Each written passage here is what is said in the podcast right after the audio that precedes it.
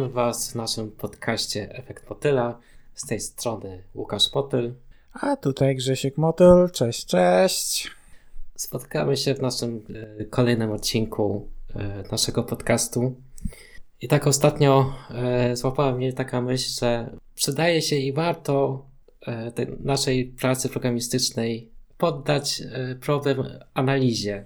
Więc to brzmi jak banał, z punktu widzenia dewelop- doświadczonego dewelopera, ale miałem całkiem, całkiem niedawno taką sytuację, że można powiedzieć, że trochę tej analizy zabrakło i... I, i sprawy posunęły się w, nie w tym kierunku, co byś oczekiwał. No, tak, dokładnie. Mi się wydaje, że to jest y, tak, że każdy jakby problem, bo przez problem rozumiemy jakieś zadanie, tak?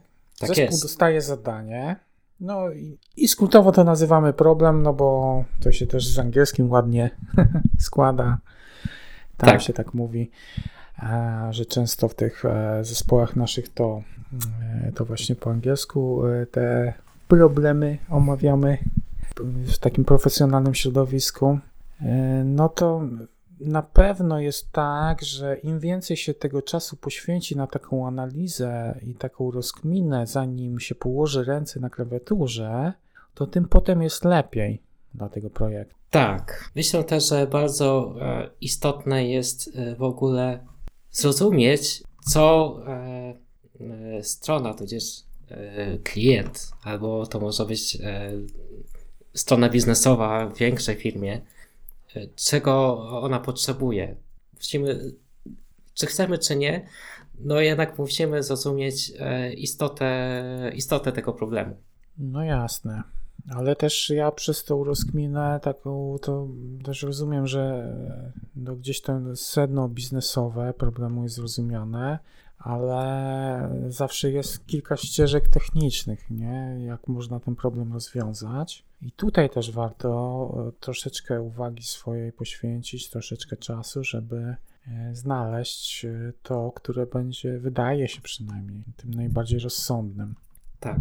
To jest bardzo istotne, żeby obie strony, bo, oczywiście pracując w firmie, wszy- wszyscy pracujemy dla tej samej firmy i chcemy, żeby nasz pracodawca albo klient osiągał same sukcesy w biznesie, ale chodzi o to, że e, i ta strona biznesowa i strona programisty, żeby e, obie strony w jednakowy sposób rozumiały e, problem albo to, co jest do zrobienia.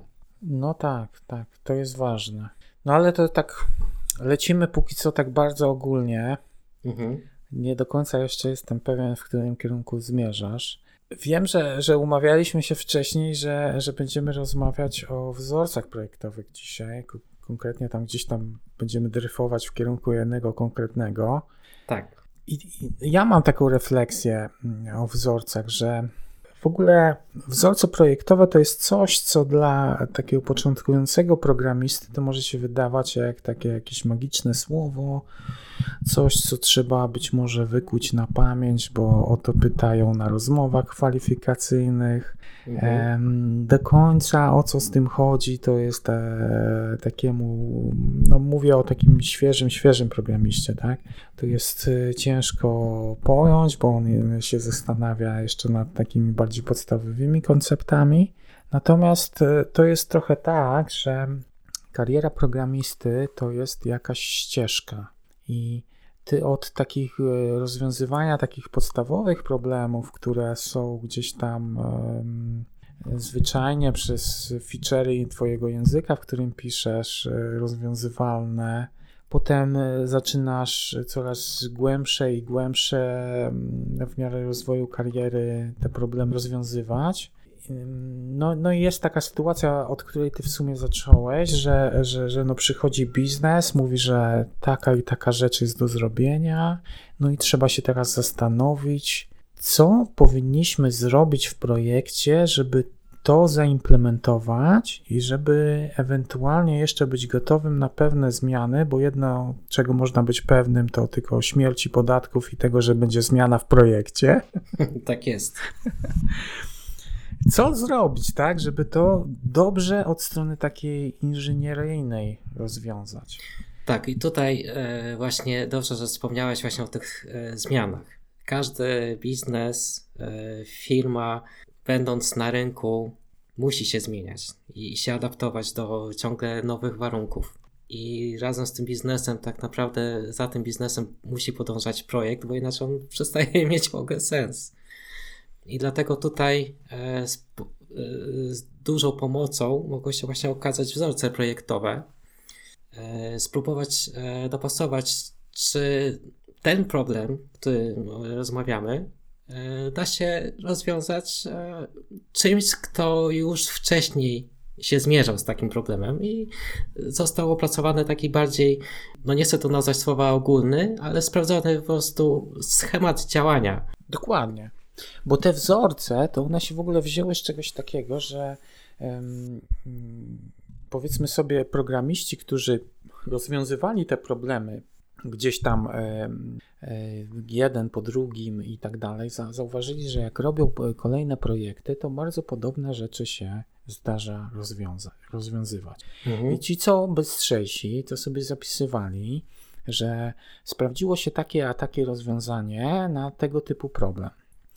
I e, dzięki temu po prostu e, e, można było w pewnym momencie, kiedy tych doświadczeń i e, osób, które i rozwiązanych problemów była już pewna jakaś masa krytyczna, to znaleźli się tacy ludzie, którzy powiedzieli: OK, dobra, sklasyfikujmy to i, e, i nazwijmy te rzeczy do takiego reużycia dla wszystkich, bo to trochę bez sensu, żebym ja tylko sam korzystał z tych rozwiązań, które wiem, że na przykład na taki problem to zawsze takie rozwiązanie pasuje. Nie? Podzielmy się tym z innymi. Ta grupa ludzi, która to jakby jako pierwsza gdzieś tam opisała, to jest tak zwana e, banda czworga i e, e, są to osoby, które napisały słynną książkę Wzorce projektowe. To jest, o ile ja sobie przypominam, ja tą książkę czytałem niedawno, ale się na te nazwiska rzadko zwraca uwagę. To jest e, chyba Erich Gamma, Richard Helm, Ralph Johnson i John Whistler. A jednak pamiętam. Good for you. Polecamy tą książkę. No, od tego chyba trzeba zacząć. I w ogóle to jest taka książka, do, która nie jest do jednego przeczytania, tylko jest książka do wracania, do jakiejś takiej inspiracji, do takich momentów, kiedy mamy właśnie coś do przemyślenia. Można przyłożyć parę wzorców z tej książki, tam większość z tych takich głównych problemów była już opisana i, e, i po prostu zobaczyć, czy być może do mojego problemu ten wzorzec nie pasuje. Wiem, że teraz gadam długo i nie daję ci dojść do głosu, wiem, wiem, wiem. Ale jeszcze muszę jedno powiedzieć, bo mi to zaraz umknie. Bo jest taka jedna pewna bardzo ważna myśl, że y, takim dosyć częstym błędem, który popełniają y, nowicjusze, nauczyłem się wzorca i teraz szukam problemów, gdzie można by tego wzorca użyć. no jest coś takiego. To Niestety prawda. Niestety to jest kuszące. Nie podążajcie tą drogą. Raczej najpierw mamy problem biznesowy, a potem dopiero szukamy wzorca, który rozwiąże ten problem. Tak.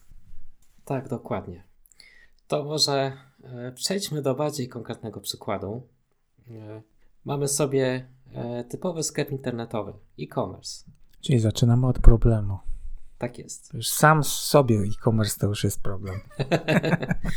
Ale jest dobrze, że już opanowany. E, załóżmy, że nasz klient e, nie korzysta po prostu z Magento, tylko wynajął program, zespół programistów, którzy mają mu rozwiązywać problemy. Mamy taki typowy sklep internetowy z własnym magazynem, E, który jest zatowarowany produktami. E, klient e, kupuje w tym sklepie telefon z danej marki. Załóżmy, że jest to iPhone. Klient wrzucił produkt do koszyka, wypełnił formularz z danymi adresowymi do wysyłki, do faktury, klika dalej, przechodzi do płatności, przekierowuje go z powrotem na stronę sklepu internetowego i tutaj pojawia się problem. Trzeba obsłużyć to zamówienie. Trzeba zapisać wszystkie dane, jakie e, użytkownik podał, e, że tak powiem, przetworzyć je, wygenerować fakturę, wygenerować powiadomienie dla samego klienta, e, wygenerować etykietę dla kuriera, e, powiadomić magazyn, że jest takie zamówienie, że musi być spakowane. Jest to wbrew pozorom całkiem złożony proces. Ja tutaj tak znacząco to uprościłem, bo z reguły e, tutaj w tym momencie może się dziać znacznie więcej, ale załóżmy, że to są te kilka podstawowych kroków. Czyli musi być zapisana transakcja, kwota, co zostało kupione, dokąd trzeba wysłać tą paczkę, yy, nadać tą paczkę. No i na razie to na tym możemy poprzestać.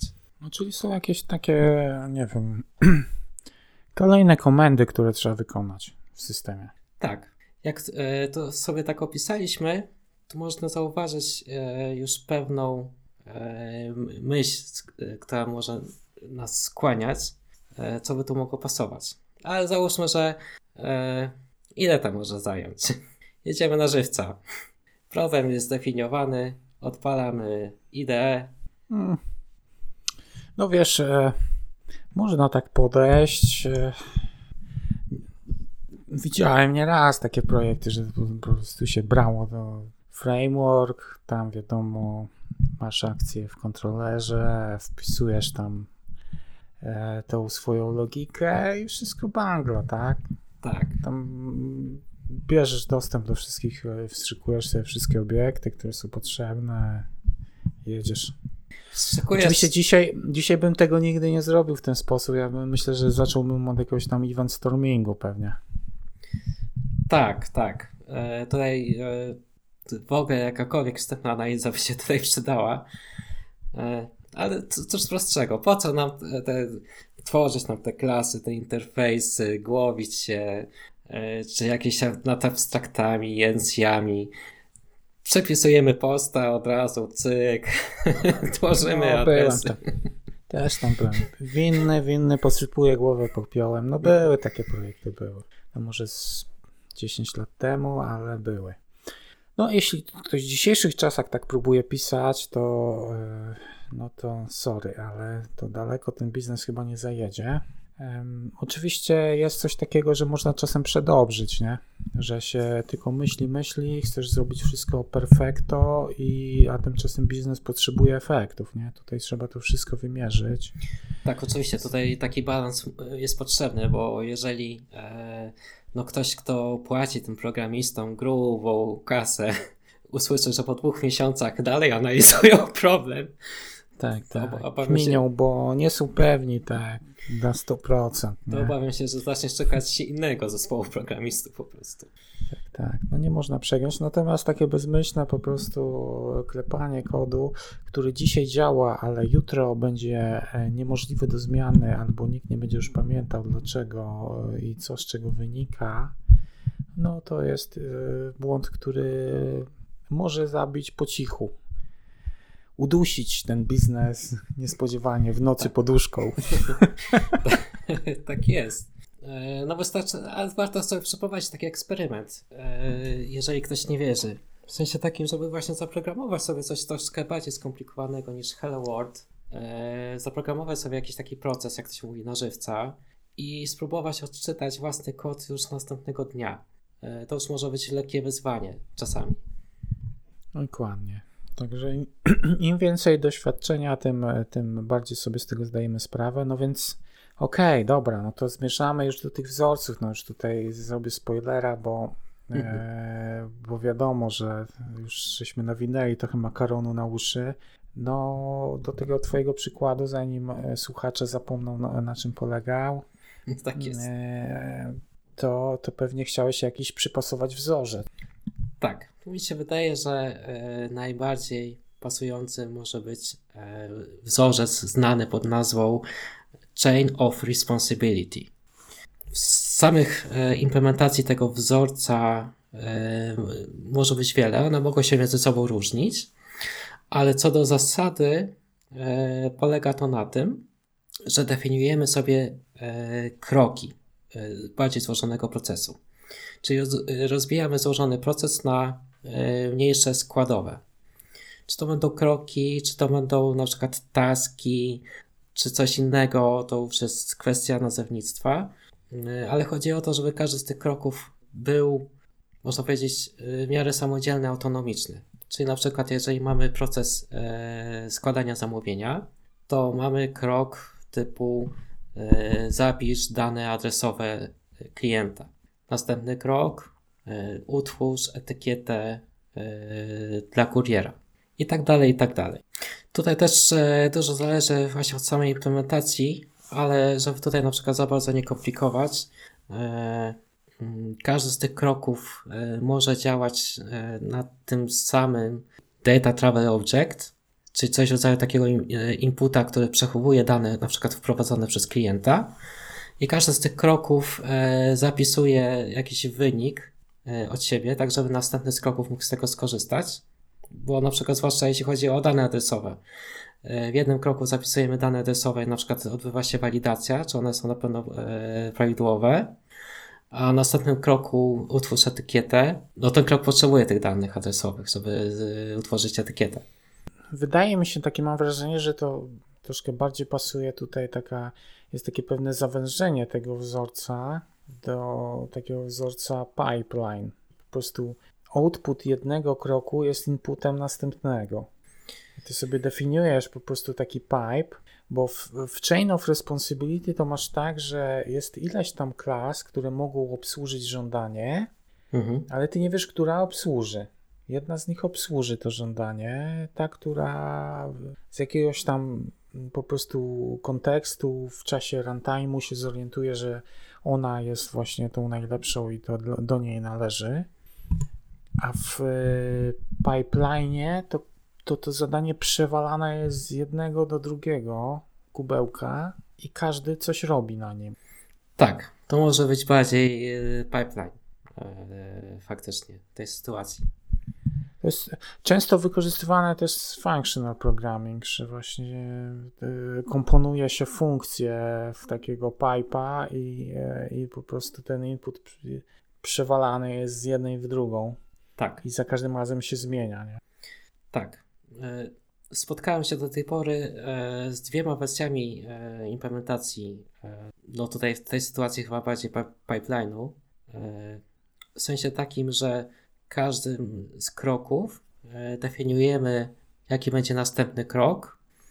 I my z punktu widzenia takiego, można powiedzieć, handlera requestu, odpalamy pierwszy krok, a już ten krok będzie wiedział, której klasie przekazać tego requesta dalej, żeby on coś tam sobie zrobił z tym.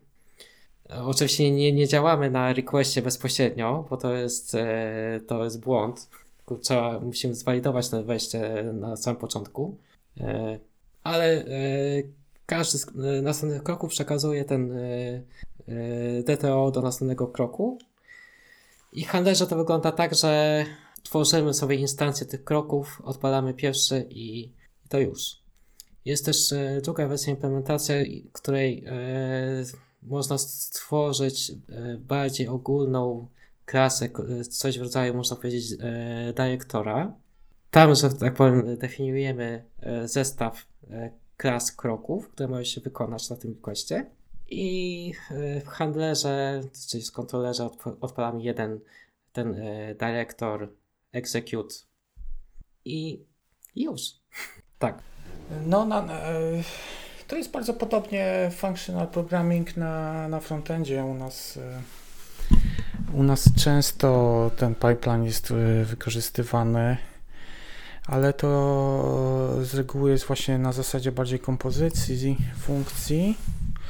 No i jest ta główna, to jest ten pipe, do którego się po prostu dodaje wszystkie jakby kroki i jako e, i jakby z, z tego pipa wychodzi funkcja, która jest już komponentem takim, który to wszystko przepuści i przyjmuje jeden parametr, który jest tą wartością, wartością wejściową. Tak. E, ten wzorzec ma też tą zaletę, że e, możemy zdefiniować kilka pipeline'ów.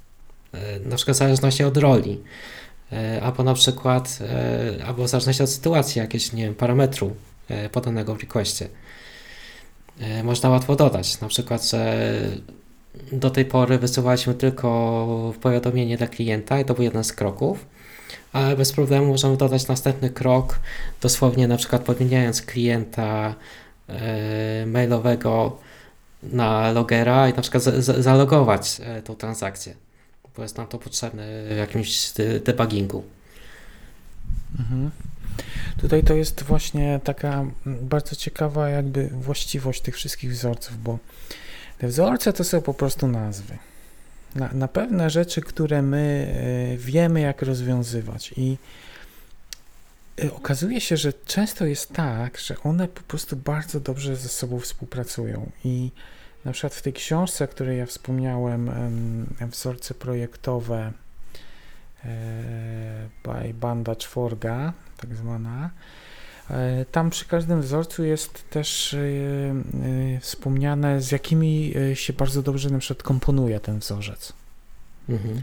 I, I na przykład, tak jak powiedziałeś teraz, no to, to widzę, że na przykład ten, ten pipeline czy chain of responsibility, to w zależności już od tego, jaki mamy konkretny use case, na pewno dobrze się komponuje z, ze strategy. Tak jest. Ze, ze strategią. Czyli po prostu w zależności od pewnych warunków jest użyta albo ta klasa, która robi to w ten sposób, albo ta klasa, która robi coś tam w inny sposób. Nie? Tak jest. E, no i tutaj od razu otwierają się, można powiedzieć, drzwi do łatwych modyfikacji. E, bo na przykład za jakiś czas przychodzi do nas biznes i mówi, że e, chce prowadzić vouchery, e, rabaty. I na początek, kiedy będzie to pierwsza wersja rabatów, po prostu tam po podaniu kodu jest zniżka na zamówienie 10%. Więc e, co tu robimy? To po prostu dodajemy krok, który nam obliczy kwotę rabatu i e, zmodyfikuje nam tą e, transakcję, żeby pobrać od klienta kwotę o 10% mniejszą. No, ewentualnie po prostu y, zawsze jest y, na przykład krok taki sam.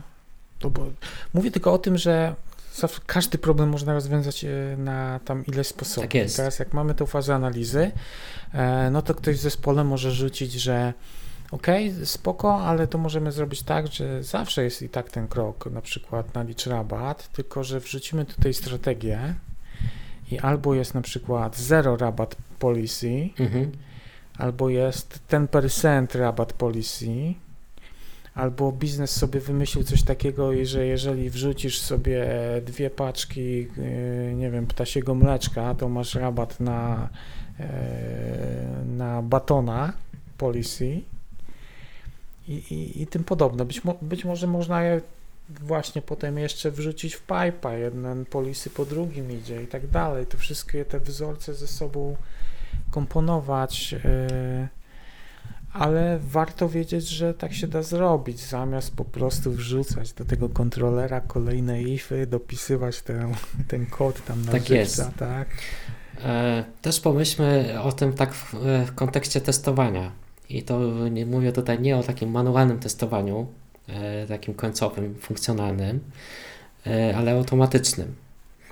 I jeżeli mamy problem rozbity na małe kroki, e, wiemy dokładnie, jakiego obiektu oczekuje ten krok, no to napisanie testu jednostkowego dla takiej klasy, no to już się robi dużo prostsze. Wiemy, co dostajemy na wejściu, wiemy, czego chcemy na wyjściu. Tak. Po pierwsze, ona sama jest e, mała, jest łatwa do zrozumienia, łatwo ją, e, jej zamokować te, ten input i, i, i jakieś napisać warunki, czego oczekujemy na, na wyjściu. Ale, ale dodatkowo jeszcze ten kod się staje bardziej czytelny, bo my ten, tą logikę opakowujemy w jakąś nazwę. Tak, tak jest. Na przykład nazywamy coś tam count, y, Christmas, Rabat, coś tam, policy, nie? I to już sama ta nazwa często jest po prostu dostatecznie dla programista, dostateczną wskazówką dla programisty, czego się spodziewać, co ta klasa robi. Nie musi czytać tego wszystkiego. I teraz, jeżeli alternatywnie spojrzymy na taki sam kod, który gdzieś tam został po prostu od góry do dołu dopisany do wielkiego kontrolera czy do jakiejś innej funkcji, no to tam trzeba analizować linia po linii, co się dzieje, żeby rozumieć, co, e, w jakim stanie jest aplikacja w danym momencie. A tutaj no, same te nazwy mówią za siebie. Tak. E, tu też e, od razu widać bardzo dużą różnicę między właśnie zastosowaniem wzorca projektowego a bez wzorca projektowego.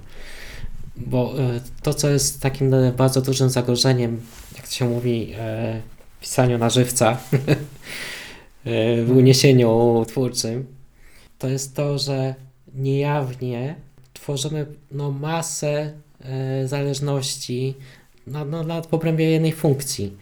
E, jak mamy spiętrzone tam ileś ifów zależnych od siebie, to nagle się okaże, że wariacji e, warunków może być nawet kilkaset nagle. I tak, nie... później jest trudno podzielić nawet taki kod, prawda? Tak. Bo te, te, zmienne gdzieś z, z linii 10 są użyte w linii 1300.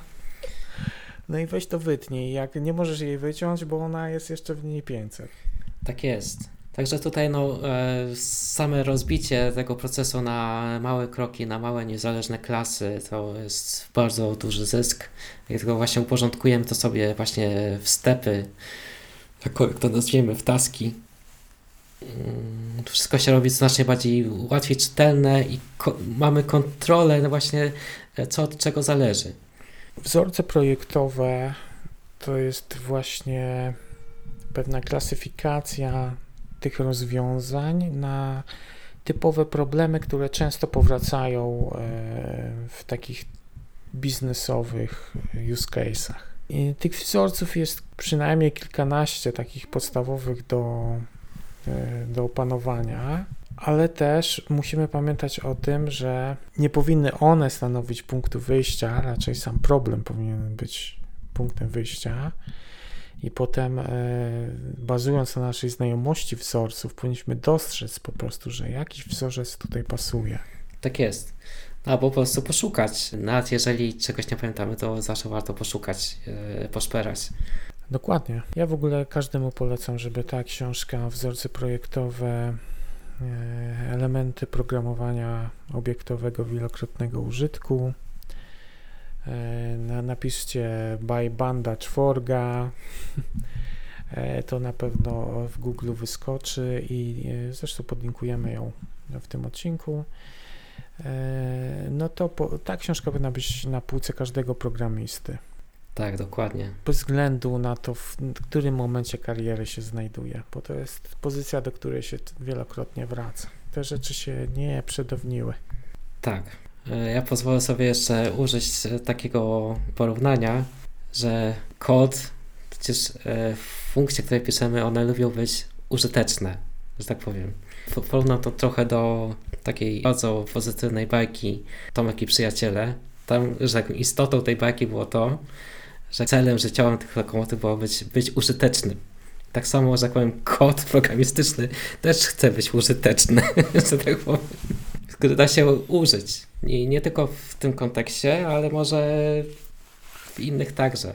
Tak na przykład korzystamy z bibliotek bardzo często. One, no nie wiem, no klient do łączenia po HTTP y, może być używana nie tylko w e-commerce, ale także w każdych innych, że tak powiem, zastosowaniach biznesowych. Dokładnie. Dlatego też to zastosowanie wzorców e, też jest, można by powiedzieć, zdrowe dla projektu, bo ten projekt będzie dłużej żył. Tak jest. Także polecamy, polecamy. Tak jest. Także dzisiaj trochę powiedzieliśmy o, o dwóch wzorcach o Chain of Responsibility, o Pipeline. Na pewno jeszcze e, w tej serii e, jakieś odcinki się pojawią. A na dzisiaj bardzo dziękujemy za uwagę. Żegnają Was Łukasz Motyl i Grzesiek Motyl. Cześć, Cześć, cześć. cześć.